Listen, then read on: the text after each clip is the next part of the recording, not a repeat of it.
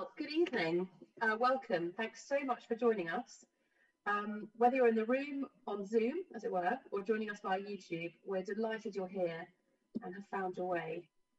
Um, uh, to give you a sense of what's to come this evening, in a few moments I'm going to hand over to Roger Carswell, our guest interviewer and speaker for the week, and he's going to introduce us to Piyush, our guest interviewee this evening. Uh, they'll chat together. Uh, they'll chat together for half an hour or so, exploring Piyush's life and the difference Jesus has made to him. And after that, Roger is going to help us think a little more about that by looking at the Bible. And I'll then come back up on your screens for a few moments to close things off. Um, we're keen to keep our time together to an hour, so we should be done by nine o'clock. And if tonight raises any questions or ideas or concerns, we'd love to hear from you. Um, so we'll share an email address in the chat and on the screen at the end. And please do get in touch so we can pass questions on to the most helpful place. Um, if that's someone at Grace Church uh, Piyush or Roger. So without any further delay, uh, Roger and Piyush, we're very grateful for your time. Over to you. Great. Well, it's really good to be, as it were, with you, virtually with you, I think is the phrase these days. So good to see you.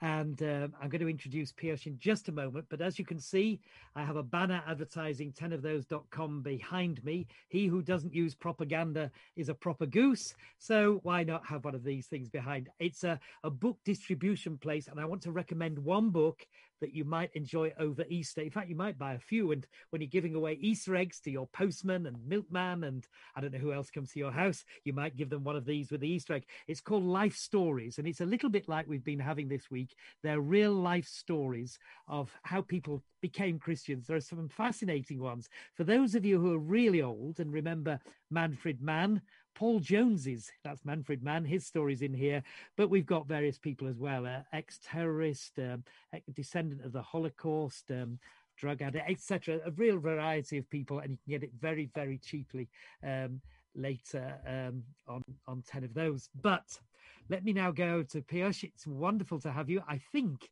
if I'm right, you're in Cambridgeshire, aren't you? I am. Hmm. so not quite getting right up to the sophisticated north, but moving away from London anyway. Uh, in case you don't know, I'm, I'm speaking from Yorkshire. Uh, it's great to have you. You probably saw the advertisement that we had for uh, this uh, particular interview, and it had a scalpel. I don't know whether that's attractive to people, but uh, I, I, I, don't. I've never liked the phrase that doctors use about themselves that they practice medicine. Now, when you first picked up a scalpel and we're, we're going to actually go into somebody's skin, did you feel as though you were practicing? Um, at the beginning, um, I did, yes. But you know, before we do that, at the very first day of med school, we practice on cadavers. So we do get a feel for human bodies um, very early on in medicine. Um, but that very first cut on a live patient is always memorable. I'm sure it is. and what was the operation, the very first operation you did? I did a tracheostomy. Um, so it's um, which is an oh. opening in the neck, and we put a tube in into the yep. So that was my very first operation. Oh wow! Was it successful? Yes, thankfully. All right. And um, we won't ask the percentage of successes compared with failures. It's um, as a surgeon, it, it, well, surgeons historically, of course, have been quite elevated really in the, the medical profession. But um, do you feel detached from your patients or do you, do you feel an affinity with them? You know, that's a, that's a really good question because um, I don't think you can be a good surgeon unless you felt some sort of affinity for the patient, unless you particularly cared for them and wanted to help them. So when mm. we see patients and the outpatients, of course, you feeling what they're feeling and you're going through what they're going through. But when we then go into theaters, there's, there's a, a switch which happens. And there it becomes a technical exercise. Hmm. And there you try and put away all emotions and everything else, but just do the job which is in front of you and just focus on that. And emotion at that particular place would not be helpful. Um, no. You know, that's, that's, for example, that's the reason why um, the GMC suggests that you never operate on your own relatives because divorcing the emotion at that particular time would be difficult. Mm. So, yeah, but so the answer is yes and no. Um, we obviously feel affinity, we feel compassion, we want to help them. But yeah, when, you, when you're in theatres, though, you do have to make that switch. Yes. And we hear of operations lasting, you know, sometimes six, eight, ten, twelve hours. I, I don't know whether you're in the in the theatre for 12 hours, but how do you concentrate with such intensity of concentration for so many hours? Um, we, uh, you just begin to learn and you just do it. Um, and I suppose the pressure, the adrenaline just keeps you concentrating. I've, the most, the longest operation I've done is about 12 hours. Is it um, really? Of course, in that time you have a break in the middle. Um, but yes, you it's just something which you learn slowly to develop and you grow into it and you just begin to do that, yes. And have you ever amputated a leg? No, thankfully. Because I always think, oh, that anyway, we won't go down that route. Um, at what stage in life, Piyush, did you did you think, do you know, I want to be a, a surgeon? Do you know, it, it, it grew on me slowly. Um, because when I first went to when I left school, I wasn't quite sure what I was going to do. Um, so the first thing I did was dentistry. Um, and then I did medicine, and then the doors just opened. And what I'm doing now, what I'm, I'm at the moment head and neck cancer surgeon, part of the ENT department. My first desire to do that was, was when I was a house officer. I used to work at that time for a very um, well-known surgeon who was at that time the president of one of our Royal Colleges. Um, he was a delightful man, very humble man, and he was a role model. And I thought, I want to be like him. I want to do what he does. And one day he um, took me aside over a cup of tea and he um, wrote on a piece of paper the plan of my life and what I should do and everything else. And you know, I've still got that piece of paper. Really? but so that was, yeah, when I was a house officer in um, ENT. And does it have a retirement age? Um, in medicine, you mean? No, he's scrapping. Oh, no, he doesn't. No, not at all. all right. But he retired at sixty something. Yeah, sixty-two or something. He was. Yeah. all right. Now, Piyush, tell us about your background, your childhood. What was it like? Where was it? Yes. So, um, I'm um, from an Indian background. I'm ethnically Indian, but I was born in Kenya. Um, oh. I was born in um, in a tiny village called Yala, um, which um, people may people won't know Yala, but they'll probably know Kisumu. Kisumu is the third largest town in Kenya. It's on Lake Victoria, and Yala is about 30 odd miles north and west of Kisumu.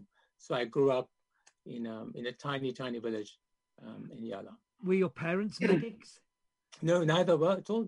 Um, so um, my father at that time in that village used to grow sugarcane.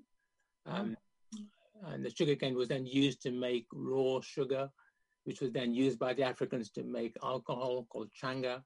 Uh, and so Sapala did that. Mum used to have a little shop. Um, Kenya Yala was a very tiny little thing. Um, it had about 10 shops on either side of a dirt track. Um, there was no basic amenities. There was no running water, no electricity.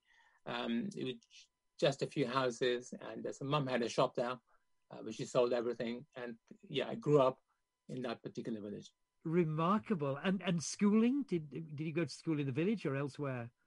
Um, I didn't have a school, um, so I didn't go to school. Um, oh. I had I had a period of about six weeks in um, in Kisumu, which didn't work out. But apart from that, I had no schooling there. Do you tell your patients that? um, I tell that to young children that, um, that, any education. Because the first time I went to school when I was thirteen, um, when I first came to England. So I just say that education before the age of 13 is a waste of time. oh, my grandchildren would love that. and um, did you, you, as a family, you came to England? Did you when That's you were thirteen? Right. That's right. Yes, yes, yes. And, and, so you went to school. That must have been quite a shock to the system. Mm, mm. It was. Um, it was very strange because I came. I couldn't speak English. I'd never been to school, particularly. Um, it was, um, and you can imagine, Roger, um, schools can be quite difficult for if you don't mm. fit in. And I was one of two ethnic children in the school. Mm. Uh, I couldn't speak the English, so it was quite a cruel um, environment at the beginning. A lot of bullying and things going on. Um, yes, initially it was quite tricky. Eh, do you mind me asking, was that just because you didn't have the language and you were new, or was there racial prejudice as well, do you think? It was both, yes. There was a racial prejudice as well as that, yes. And how did you cope with that? Do you know, it was, um, it's, it's quite difficult and quite painful. Um, but when I was growing up, it was um, it was it was awful. Um, mm. But I used to live this almost a schizophrenic life. I used to because there was all this uh, racial abuse. I wanted to assimilate. I wanted to become like them. So I I tended to shut off all my Indianness and to be like them in the school. Yet I would go home. My parents would still be as Indian as anything, and so I was living this kind of dual life. But um, yeah, it was a strange and a difficult um, upbringing. Mm. Um, of course, Piyush, we, we associate India mainly with Hinduism. Were you brought up as a Hindu? That's right. Yes. Mm-hmm. And and did you understand about the religion? Did you practice it? Absolutely. Yes. Um. So yeah, as you know, Roger, most a lot of Hindu families have a little uh, shrine in the home, and we would have little deities in the home. We would you know, do pujas every day. Puja is just like a little ceremony. You would light a flame and do prayers. Once a week, we would go to the temple, um, and I would be partaking in the normal Hinduism, but also culturally as well, because mm. the Hindu culture and the Indian religion is all intertwined. A lot of the festivals, the religious festivals, also cultural festivals, I would go to all those. Um, and yes, I did understand it all. And and presumably at school there was some sort of notion of Christianity when you were at school. You know, maybe school assemblies, maybe uh, religious instruction where you had something about Christianity. How did you cope with that? What did you think of it? Do you know it was strange? Yes, I I obviously at, at, in the uh, the school I went to there were hymns in the in the assembly. I would sing those. It didn't mean much to me. Uh, the religious education again didn't much to me at all. I wasn't particularly interested at all. I did it, mm. I had to do it without any particular interest at all. Mm. Now, I, I, presumably you shone academically. You picked up the language quickly. You must have done very well at school. Um, what, what, drove you? Um, but partly, I think um, I have I have the school to thank because in the evenings when the class is finished, I would have extra classes. The teachers would stay behind just on a one-to-one basis and help me through that and that was great. My father was um, uh, also an inspiration. He, he encouraged me in that. Um, he got me to move school at one stage. Um, and I suppose um, it's also the, the work ethic of, a, of an immigrant family coming over from abroad to England. Um, we came with nothing at all. We had to make life here. And I suppose that was part of the, the work ethic as well. It's remarkable. And he, your father wasn't um, dealing in sugarcane when he came over here. What was his job? No, he came here and then he worked in a cotton mill. Ah. Um, in, so we initially came to Buckinghamshire and he had a job there for a couple of years. And then we moved to um, Oldham, the other side. yes, the... Lancashire. Oh dear. um, and then they got a job there. He worked in a cotton mill up there, and work. Mum at that time worked in a in a bakery. Uh, they used to make um, cakes for, for Marks and Spencers and yeah. So wonderful. So this amazingly rich sort of background, and presumably, you know, despite the fact you're in a secondary school in in the north of England, nevertheless, those years back in Kenya must have left an abiding impact on you. I don't know. Did did it enhance? Did it enrich you, or did it did it leave you torn between your background, which was so real, and yet I don't know. You saw the materialism uh, uh of, of of here. How does how was this impacting you? Hmm. So whilst in Kenya, life was um, very simple, but actually very happy because I was mm. just at home with, you know, helping mum in the shop. I would play with the African kids. I would speak Swahili with them, Gujarati at home. Mm. There was no pressures. It was and it was sunny, and you would go walking and swimming and all those that sort of stuff. Um, coming to England, it was obviously an amazing eye opener. Um, the first day we came, um, although it was 10 o'clock at night, it was still light outside. And in Kenya, you would never ever have that. You know, it's always the sun goes down between 6.30 and 7. So there, there were these um, moving stairs, which I'd never seen before, escalators as such. And um, everything was glistening and clean and almost sterile. And um, um yeah, so it's obviously very, very different indeed. Um, in Kenya, um, although um, we were in a tiny village, most people would just have help at home. And in England, we had no help as such. So all the children had to muck in and do their housework and cleaning and all that sort of stuff, as well as um, study. And yeah, my parents had to work very hard. Uh, so they had mm. very long jobs, very long hours, and they would so we would manage the home while they were out working, not just daytime, but also in the evening as well. Mm. You say the kids. How many brothers and sisters did you have? I'm one of five. I'm in the middle. I have two elder brothers, myself, a sister, and the youngest one, who is um ten years. Yeah. So you were third born. Normally, they're very independently minded. Is that true of you? I don't think so. No. All right. Okay. All right. Now, um, so you did well at school. You went to university. Where, where did you go to medical school? So before I did medicine, I did dentistry. Yes. Um, so I went to London. I did dentistry up there, and I studied there. Um, and then I got a job there in maxillofacial. Yeah. Mm-hmm. Oh, did you? Maxillofacial really? is basically um, a field which deals with the jaws, the mouth, the broken jaws, you know, cancer of the mouth and stuff like that. So I did that um, for about three years or so in London. And then you had to retrain for medicine, did you? Eventually, I did. Absolutely right. Another five years to do medicine as well after that. Mm. Amazing. So, was it at university you came across Christians? Um, y- yes, I mean I met um, nominal Christians before, um, but my first time I met a Christian person was between dentistry and medicine when I used to work in this field of maxillofacial surgery. And um, I was an SHO in maxillofacial surgery, and I was busy in a busy job doing uh, one in two on call. Um, at that time, the person working with me was also um, maxillofacial SHO, but she was a Christian. So my, my first exposure to somebody who was um, a believing, professing Christian, you know, I think I, the word I would use now would be a follower of Jesus, mm. was at that particular time. Now, were you intrigued by her because she was a, a, a young lady or because of her Christian beliefs? What do you think, Roger? but I know what we guys are like, so it's probably because she was a young lady. Absolutely. You know, um, and uh, you're thrown together um, in in a particular situation, and you're working all hours of the day. You're helping each other out, and over time, it was yeah, we began to uh, be associated romantically, and it began to go out as well. But she must have been speaking to you about her Christian faith. Not initially. Um, not initially at all. We were just getting on. Um, yeah, that that didn't intrigue me as such. But what intrigued me, though, more than that, was the person she was, and the person which made me realize the person I wasn't. If you ask me, what do I mean by that? I would mean she was, you know, she had an honesty, an integrity within her. Um, she had a, a transparency about her, and you could there was nothing hidden about her. You could just see her. And once you met her, you knew all about her as such. And that was so different to what I was like. Um, what were you like then?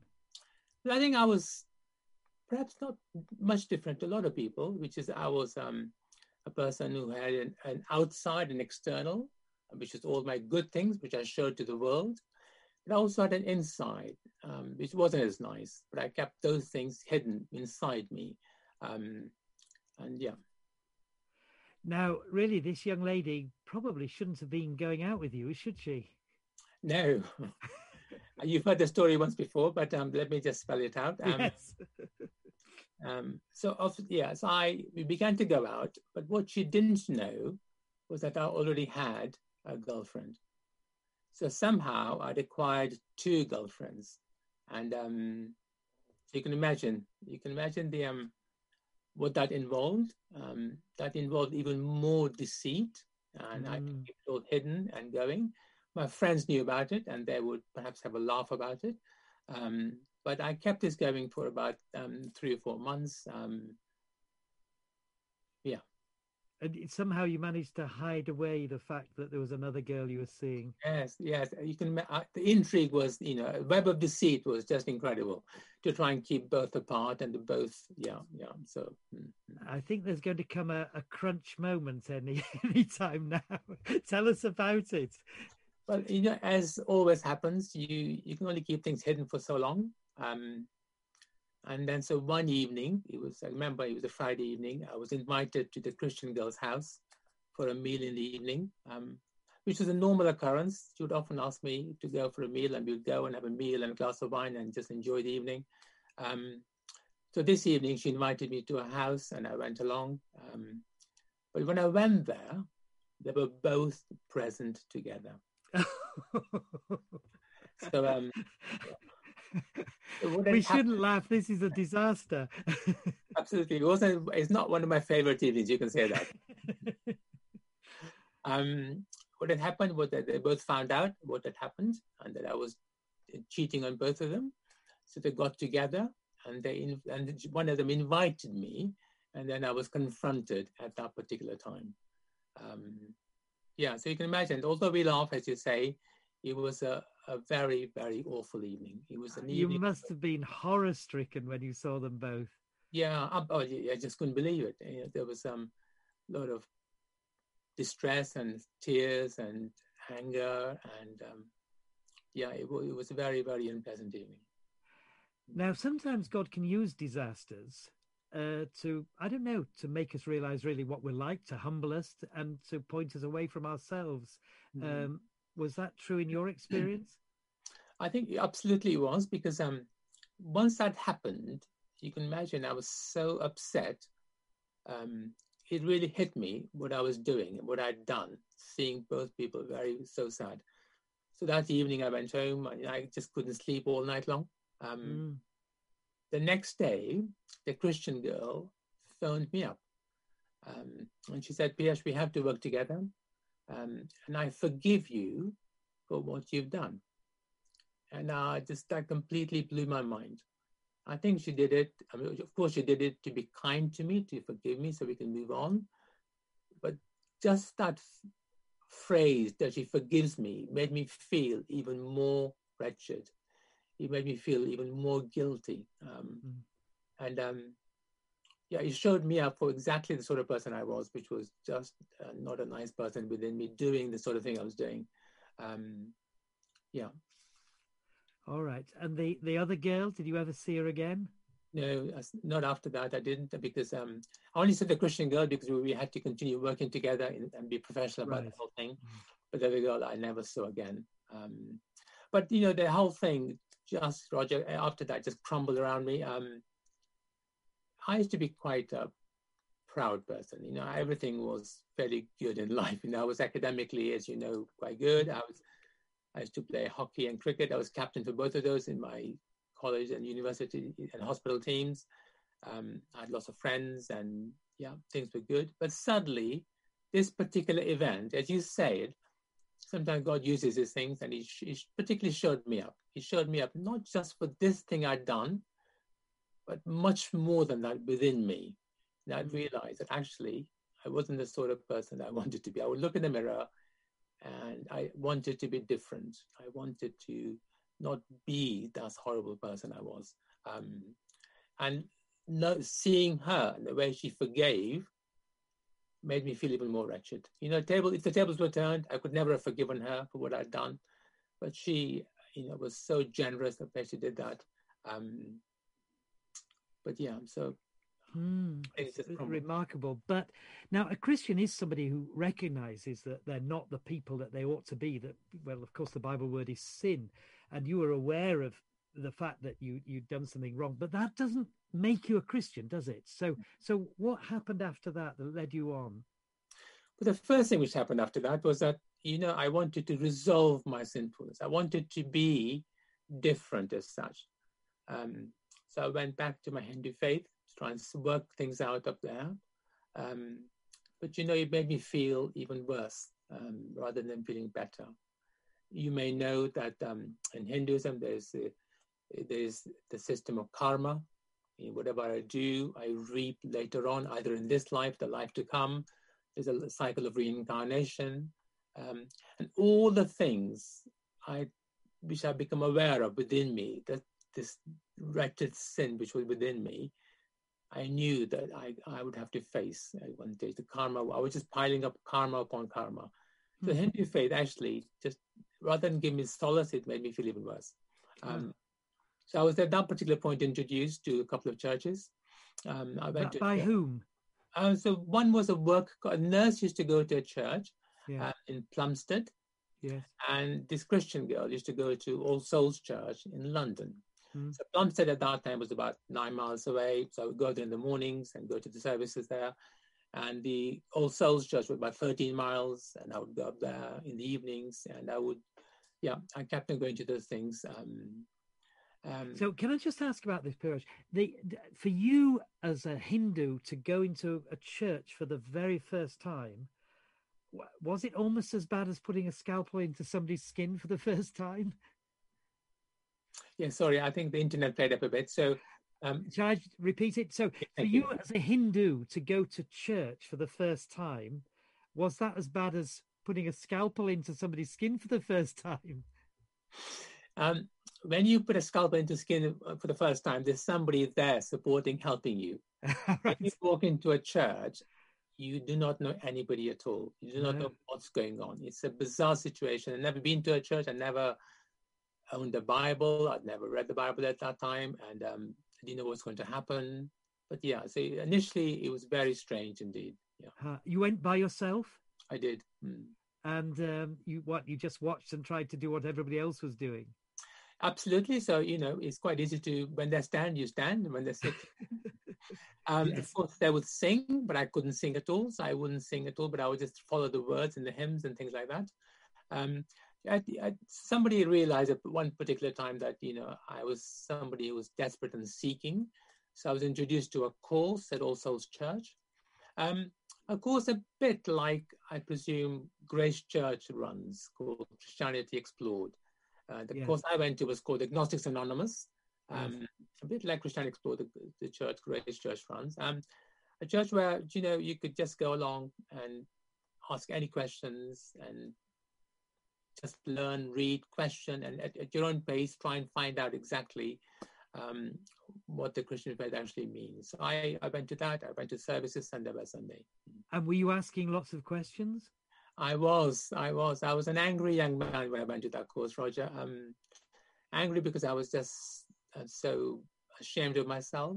Angry mm. because um, the the course portrayed Christian faith as exclusive, as the only way to God and how dare they, you know, reject me and my culture and my background and my Hinduism, all that sort of thing. And that really made me cross. It irritated me a lot because they just kept on referring to this book, the Bible, which I'd never, you know, I was wasn't familiar with. Um, mm. But I kept going, uh, bit by bit by bit. Yes. But why did you keep going? Do you think? You know, I just because um, there was something compelling about it, and there's some also. I was mm. also given a Bible at the same time. Mm. Um, and although it was a Bible in very plain English, it was, you know, it was was used to be called the Good News Bible. Yes. I, I was drawn to it as well. I was reading it night after night after night. Huh. Couldn't understand much of it. I couldn't um, make sense of it much, but I was drawn because I knew that I wanted to be different. I wanted not to be the sort of person I was. I knew this sin within me, and I needed some answers. Um, and knowing this girl who was Christian, was so different. Mm. Um, that was the reason why I kept going. And um, Piyush, did you go back to I don't know some of the leaders in the Hindu temple, or even your parents, and discuss what was going on in your mind, the questions you were trying to find answers to? No, I didn't do that, but I did read uh, uh, more and more about the Hindu faith, and I knew much more at that particular time about my Hinduism than I ever did in the 20 odd years beforehand because I was just so wanted some answers, particularly as when they when they kept claiming that the Christianity is the way to God, but I wanted to know the other side of the story. So I kept on reading much more about Hinduism and learning about that to see whether that could be true or not. Um, but yes, I uh, yeah, my knowledge of Hinduism grew much more at that particular time. But eventually, Pierre, clear there, there was a moment when you became a Christian. What led up to that finally, and and how did that happen? Mm-hmm.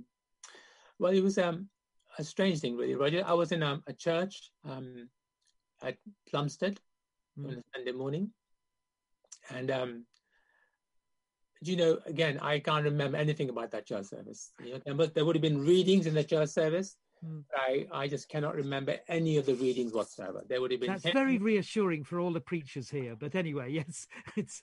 well, absolutely, for preachers, there, there was probably a sermon. Like I probably remember the sermon was a, a very you know um, loud. The, the, the, pastor was very emotional. He would almost shout his sermons. Really? But even then, I can't remember the sermon at all. I can't remember anything of the service at all.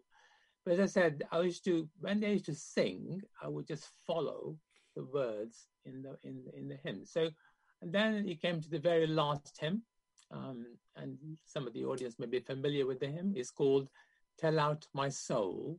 Mm. The greatness of the Lord. Um, it's by Timothy Dudley Smith. Who, mm. um, yeah, um, and you know, I, I as I was singing, I was reading these words, and the words basically talked about unnumbered blessings give my spirit voice. And I had no idea what these blessings were. Absolutely no idea.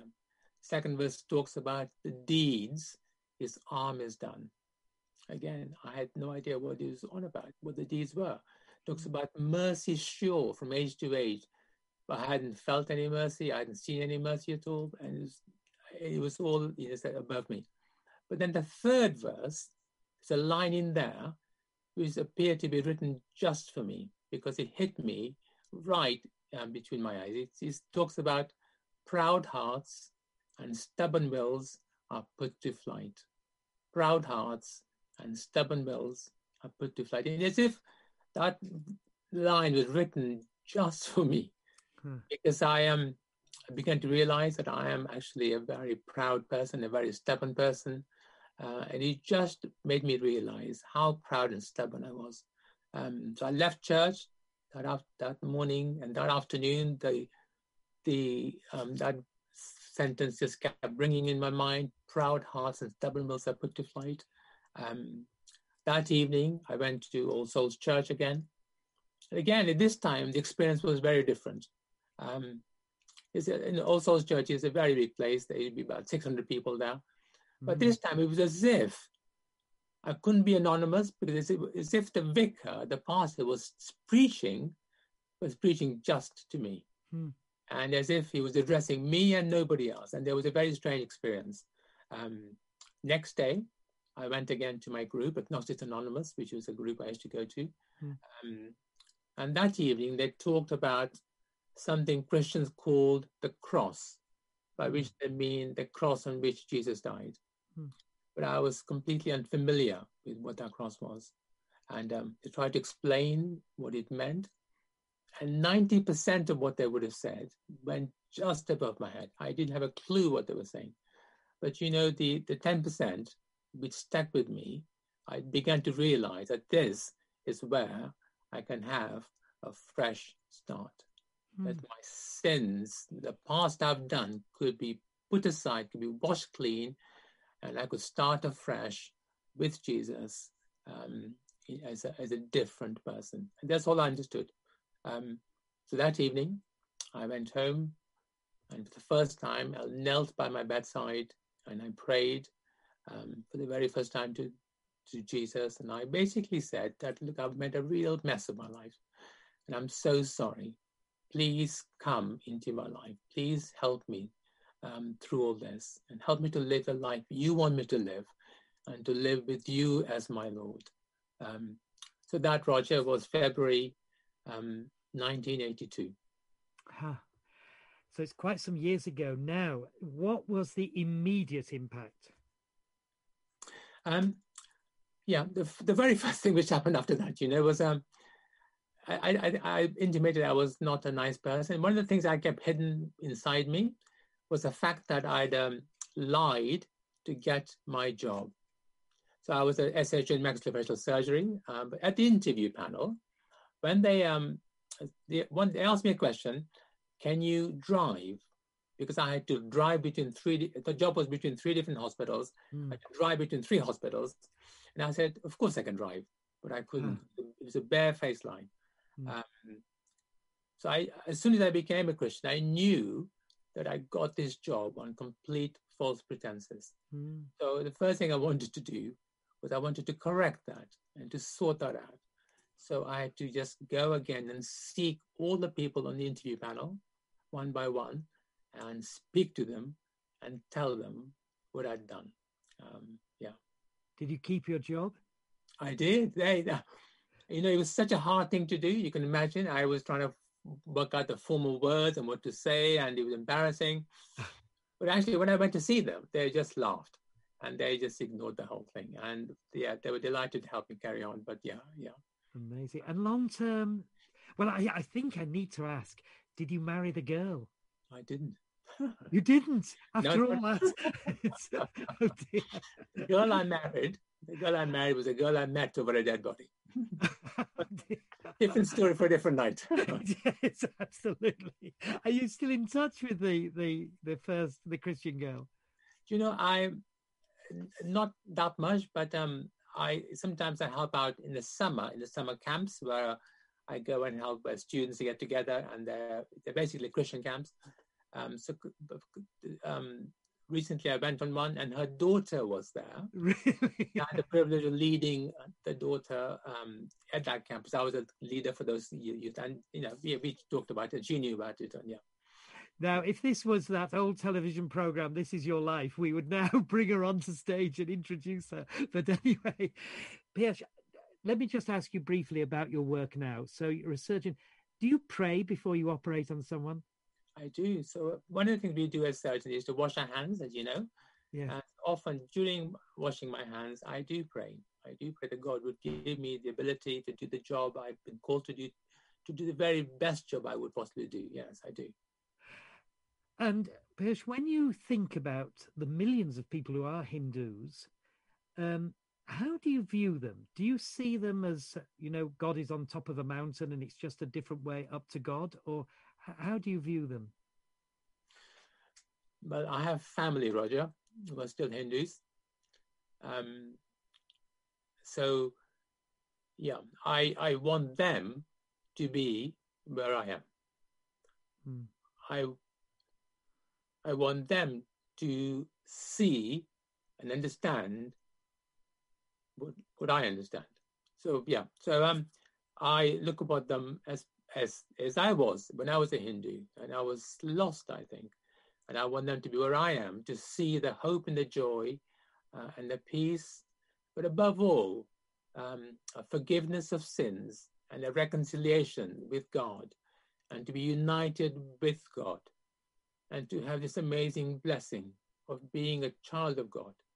Um, Christians talk about um, God being a personal God, but actually, you can only understand that when you're in that relationship. And I Mm. see Hindus who are so fervent in their practices, so devoted in what they do, and so zealous. Um, but I don't see that personal relationship with the living God. Um, and so, yeah, how do I think of them? I think of them wishing that they were where I am. Interesting. And you, you are married now. Have you got a family? I have got um, a son and a daughter. Son's 25, daughter's 23. Are they doctors? No, neither are. My son's an officer in the army, uh, and my son, my daughter, um, was until recently in a in a rowing program, but then she damaged her shoulder, but she's now waiting to, um, hoping to do a master's at Imperial in the summer. Uh, so she damaged her sh- shoulder. Does she not know a good doctor who can help her on that one? I'll leave that. Ju- Finally, you, for the Christian, the person of the Lord Jesus Christ is very, very central, absolutely significant. But I just want to, what, what's your view of Jesus? Because I'm going to talk uh in a few minutes about him. What's your view of Jesus Christ? Well, Roger, um, at the moment, I'm just, you know, there's a Christians have a habit morning by morning to read the Bible and to pray, and Mm. it's, it's the way we relate and talk to God. And at the moment, I'm going through a, a book in the in the New Testament where it describes Jesus um, as the exact representation of God, the radiance of all God's glory. It talks about this Jesus who, being in very nature God, but yet becomes a human, Hmm. very nature human. And he was, he had everything, and yet he gave up everything for us. Hmm. Talks about him as a good, he's, the he's, he's the one through whom we see and appreciate God. Um, Mm. Bible talks about him as a God, you know, it talks about his, when the Bible talks about the love of Jesus, you know, you, you, you really can't capture it. It talks about as high as heavens, you know, as as far as the east is from the west, and you, the magnitude is amazing. And Mm. that amazing love of Jesus took him from the very throne of God into that very cross where he died for my wretched sin. Mm. And your certainty of forgiveness is not because of you turning over a new leaf, but it's entirely because of Jesus' death and then he's rising again Absolutely. and the forgiveness. Mm. And, and his rising is so important as well because his rising validates his death on the cross. His mm. rising validates the fact he is now, he's the only person who's risen like that. He is now the right hand of God the Father. Um, but even when he's there, you know, he's interceding for me. You know, he's um, he's he's working all the time on my behalf, and yeah. So um, and yeah, there's so much more I could say about the Lord Jesus, and um, um, but yeah, I'll, I'll yeah. stop. Piyush, I've loved chatting with you. I hope people have enjoyed it as much as I have. But thank you very, very much indeed. I, I think there'd be a thousand and one other questions that people would love to ask, but but thank you. I want to read, if I may, some verses from, and it may be the very book you were talking about. I don't know, from a little book tucked away in the New Testament that's often, I don't know, overlooked because it's so short. It's called the Book of Colossians, and um, can I read some verses from it? And then I just want to draw out a few thoughts to draw our evening to a close. It's found in Colossians chapter 1. This is what we read For this reason, we also, since the day we heard it, do not cease to pray for you and to ask that you may be filled with the knowledge of his will in all wisdom and spiritual understanding, that you may walk worthy of the Lord, fully pleasing him, being fruitful in every good work and increasing in the knowledge of God strengthened with all might according to his glorious power, for all patience and long suffering with joy, giving thanks to the Father who has qualified us to be partakers of the inheritance of the saints in the light. He has delivered us from the power of darkness and conveyed us into the kingdom of the Son of his love, in whom we have redemption through his blood, the forgiveness of sins. He, this is speaking about the Lord Jesus, is the image of the invisible God, the firstborn over all creation. For by him all things were created that are in heaven and that are on earth, visible and invisible, whether thrones or dominions or principalities or powers. All things were created through him and for him. And he is before all things, and in him all things consist. And he is the head of the body, the church, who is the beginning, the firstborn from the dead, that in all things he may have the preeminence. And it goes on, it's a wonderful passage. This little book was written by the Apostle Paul. Now, he was the one converted when he was actually going on the road to Damascus to find and imprison and silence Christians. He then was to take the Christian message all over the then known world. And um, he'd never been to the little town of Colossae, but he knew there were Christians there, and he wrote this letter to encourage them, but also to sort of sort them out. I, I think we've all grown accustomed to what we used to call spin and now we call fake news and how do you discern what is truth and what isn't? And of course that has dominated our newspapers over this past week. It's hard to know sometimes what who is telling the truth and who isn't and and is there some sort of spin on what is being said? Well what had happened with this little church in colossae is that um, uh, they, they was putting a sort of new gloss on the person of jesus who he was and what he'd done and what it meant to be right with God. And so Paul writes this little letter. It's only four chapters, but he writes to the church. It was probably read out in a Sunday morning service to sort of clarify the truth as to who Jesus Christ really is. He, he wanted them to, well, here's another Bible phrase: earnestly contend for the faith. Don't don't get sidetracked. Don't, don't get deviated from um, from um, what is the truth. And a bit like, you know, if you've got a beautiful diamond, you will guard it, won't you? You'll make sure nobody, I don't know, tarnishes it or, or steals it. Well, well, Paul was writing and saying, look, you need to be clear as to who Jesus is and what he has done. And he tells us lots of things just in the verses that I've read about who he is. Now, Piyush already has referred to a crucial one. And the sentence might sound strange, but very clearly, Paul says Jesus is God. Uh, verse 15, it says, He is the image of the invisible God. What a great sentence. So, God, who has no beginning and no end, God who's a spirit, God who's eternal and knows all things and can do all things and is everywhere, a God who never changes, this God who's holy and true and just and pure. This God came into our world I love to say God, God was big enough to become small, and I love to say He clothed Himself in humanity. It's my way of of understanding, or at least trying to understand what is happening. The God who brought all things into being comes and is a tiny little fetus in a virgin mother's womb in Nazareth and then is born and laid in a manger in Bethlehem and grows. 12 year old taken into Jerusalem with Mary and Joseph and he's reasoning with all the scholars there.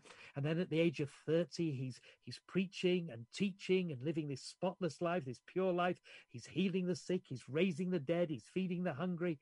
This is God. That's exactly what the Bible teaches, and it's exactly what Jesus himself claimed. He is God. Verse 17, it says he's the eternal God, and he is before all things, and in him all things exist. So Jesus, as it were, never began, but there was a moment when he became incarnate, when he came into our world. He is the one who's the creator. Verse 16, for by him all things were created that are in heaven, that are on earth, visible, invisible, whether thrones or dominions or principalities or, uh, or powers. All things were created through him and for him. It, it also says he is the reigning God. Everything was made for him. He is Lord, he's king over all. And then uh, at the end of the little passage, it says that he is the, the, the head over all the church which is quite remarkable. So, by the church, I don't mean the buildings as such, but over the people who belong to him, who are part of his kingdom, if you want, citizens, or if you want, even better, sons and daughters of him. He's the head. So here is this vast eternal God who's come into our world and he has his people. And Paul is saying, you need to understand exactly who this person is because he is the deliverer who has brought about a great deliverance. Now, I think this is what's so appealing about the Lord Jesus Christ. As Piyush has said, we, we, you know, we know there are many, many other religions, but basically they are moral codes with views about God and spirituality and eternal and life after death, these sort of issues. But Christianity focuses attention on one person now he's God, but he's come into the world and he's come to rescue us. You get this in verse 13. Uh, he has delivered us from the power of darkness. When you look at what's going on in the world, and I, I was watching the news just before I came onto this program. I watched a bit of Sky, a bit of BBC and I thought, right, I've got what's going on in, in the UK. And then I went on to Al Jazeera, let's see what's going on in the world, etc. But it is a troubled world, isn't it? It really is. And it's a troubled world because there are people hmm, like you and me who are troubled, who are who are wayward, who are sinful. God has never grown accustomed to sin. Sin is the breaking of God's commandments. It's living as we want rather than as He has made us to be.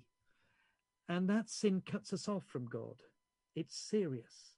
It, it, it would, as Piyush said, it, it would leave us lost, not just for time, but for all eternity. But Jesus came to rescue us. I've seen one or two rescues in my life, and they're very, very dramatic. Offshore, the, the helicopter comes, the cables lowered, the winch, and, and and and and eventually, you know, the person rescued. I've seen that happen, and and yet this is God. And he's coming into our world with the express purpose of eventually doing something very dramatic to rescue us. And verse 14 tells us what it is. Um, he's delivered us, yes, in whom we have redemption, and through his blood, the forgiveness of sins. So Jesus has come to deliver us, to rescue us, to redeem us there's a lovely Old Testament, that's part of the Bible written before Jesus was born, Old Testament picture of redemption. And it concerns a man. I, I, I hope one day in heaven to meet him. His name's Hosea. He was a prophet called by God. He was a bachelor until God told him who he was to marry. Her name was Gomer. But I don't know that it's who you and I would want to marry. She was a prostitute. And and Hosea told to marry Gomer, but he does so, and they have children, and I presume to begin with there was a period of happiness. But you know, there came a day when she walked out on her husband, And she went back to her old life, walking the streets.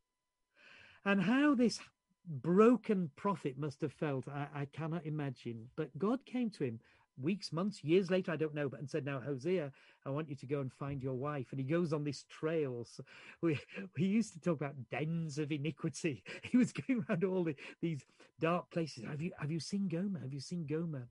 And eventually he follows the trail and I suppose he comes to an eastern marketplace, so selling everything.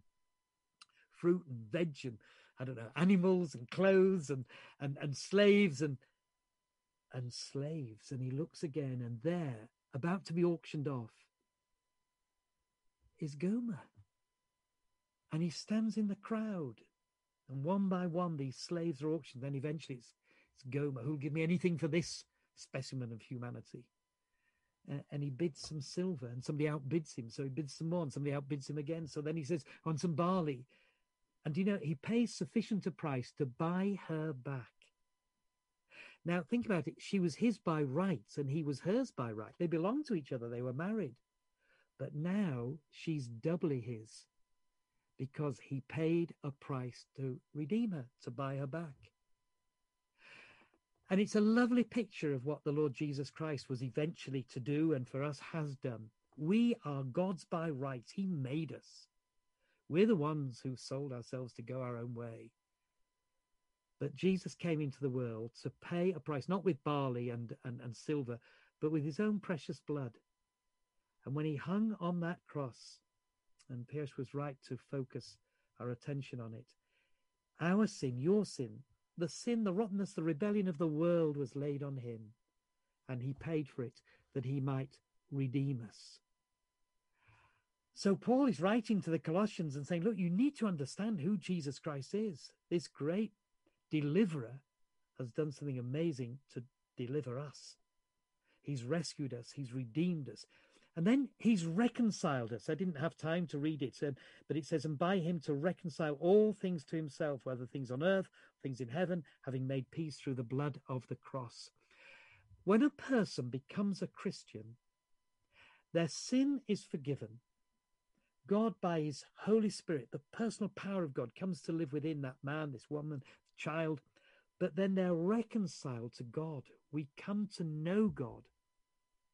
There is a sense, of course, in which every, every person and every religion will meet with God. Uh, Richard Dawkins will one day meet with God. He's on a journey to meet with God. Everybody is. But the issue is do we meet God as the one who is our judge, to judge us because we're not the people we ought to be? Or as our Father, the one with whom we've been reconciled because Jesus has died to take away the sin that would condemn us and brought us into a relationship with God. Piyush emphasized that, didn't he? That we have a relationship with God. And as he said, it's hard to understand unless you've experienced it and you know God and you find he he's a God who bathes us in his love and he carries us, guides us, leads us step by step. And he picks us up when we fall, and we do very often and he promises us that one day we'll be with him forever. He's rescued us, he's redeemed us, he's reconciled. One other letter R, if I may. He's restored us. He begins the work of making us the people we were created to be. Verse 21 And you who once were alienated and enemies in your mind by wicked works, yet now he is reconciled in the body of his flesh. And it goes on. He, he begins this work of making us making us the people that he would enjoy a relationship with. That's hard for us to understand, isn't it? That God would delight in being with us and give us a delight in knowing him. I do not believe there's anything more important than a person getting right with God. And whether one is a, a surgeon or, I don't know, a, a road sweeper I say that because my wife laughs at me. She always says, Roger, why don't you just go for a walk? But I can't just go for a walk. If I go for a walk, I have to pick up any litter that there is. She says, Oh, no, just go and enjoy it. And I think, No, I can't enjoy it if there's litter. So I always take a bag with me and pick up pick up litter. I've often thought if I wasn't doing what I what I am doing, I'd love to be a road sweeper and clean the streets. But whether, whatever job you've got, whatever position you're in, Do you know you can come to know God in a real way? My brother in law, bless him, has never heard a sound in his life. He's totally deaf and therefore, of course, mute. I'd love you to see him when every morning, he's in his 50s now, he opens the Bible and he prays. And there's a sort of radiance on his face. I always think, oh, you can't tell me what's going on, but you show me. And one day, one day, when, you know, people say, Have you heard the news? He's gone, she's gone. People can know where you've gone to because God promises heaven, not the hell we deserve. He promises heaven if our past has been forgiven, if we've entered into this relationship with God, not by works of righteousness, of goodness that we've done, but entirely because of the Lord Jesus. If you've never yet trusted him, I really would urge you, I really would urge you to do so tonight. I can see Katie's there, sort of ready to press the mute button and silence me. But Katie, just before you do, I wonder if we could pray a, a, prayer very similar to the one that I prayed when I became a Christian, and probably similar to the one that Piyush prayed when he knelt down by his bedside that night. A prayer of saying yes to the Lord Jesus and calling upon him to forgive and to come and live within. And if you would pray this prayer with me, just echo it, personalize it. God will hear and promises to answer. So, a little prayer to finish. Father, we thank you for the story we've heard from Piyush. We pray you'd bless him and his family. But thank you most of all for the real life of the Lord Jesus. Thank you that he loved us, loved me, and gave himself for me, and that he rose from the dead and he invites me to come. And I want to say today, I want to come. Please forgive me. Come and live within me. Please become my Lord and Saviour and help me to follow you. For I pray in the name of Jesus. Amen. Uh, Roger and Piyush, thank you so much for being with us this evening, for sharing honestly, and for giving us food for thought. Um, and thanks to everyone. Thank you so much for coming. If you've joined us here on Zoom or if you're on YouTube. Uh, as a church, we love to engage in discussion and conversation about Jesus. If you found anything this evening has raised questions or concerns or piqued your interest, um, we'd love to hear from you. You can get in touch via email. Um, we are on admin at gracechurchdulwich.org. Um, if you've got any questions for the church or for Piyush or for Roger, um, please do send them in and we can put you in touch. If you'd like to uh, think a bit more about some of the things we've heard about tonight, um, we have held events like this on Tuesday night and Thursday night this week. Um, recordings of both of these are on YouTube. Um, and if you'd like to hear um, how Roger speaks to some other people who have interesting stories about their lives and how they became Christians, on Thursday night we heard from Roger and Yvonne Edwards. Yvonne worked in the city for a number of years, had pretty much everything she wanted, but wasn't satisfied, and things spilled into drink and drugs addiction. And uh, in rehab, that was the place where she began to explore Christianity and she met Jesus herself. Uh, and on Tuesday night, we heard from Roger and Christian Diamond. Christian used to play football for Crystal Palace and is now a pastor of a church. Uh, you're also very welcome to join us for one of our Sunday morning church services. Um, they take place at 9.45 or 11 a.m. Uh, on Zoom and on YouTube and also in person. Uh, we meet at Rosendale School in West Dulwich. Uh, it might be that you want to explore the claims of Jesus further, uh, and I'd like to flag two options briefly. Um, if you'd like to read one of the biographies of Jesus' life with someone, um, then that's very straightforward to do. That could be with a friend you know who is a Christian, um, or we can easily put you in touch with someone at Grace Church Dulwich. Um, do email through the website for more information. Uh, and also next Wednesday, the 17th, uh, we're going to start a three week Christianity Explored group, which is similar to the course that Piyush mentioned earlier. Um, we'll be looking at Jesus' life and claims, um, and we're going to be doing that on Zoom from 8 pm to 9 pm. And please do email for more information. Uh, that brings us to the end of our evening. Thank you so much again for coming. We hope you've enjoyed it. Um, and uh, if you're with us on YouTube, the stream's just about to finish. Uh, and if you've joined us here on Zoom, um, the meeting will finish shortly. Thanks again.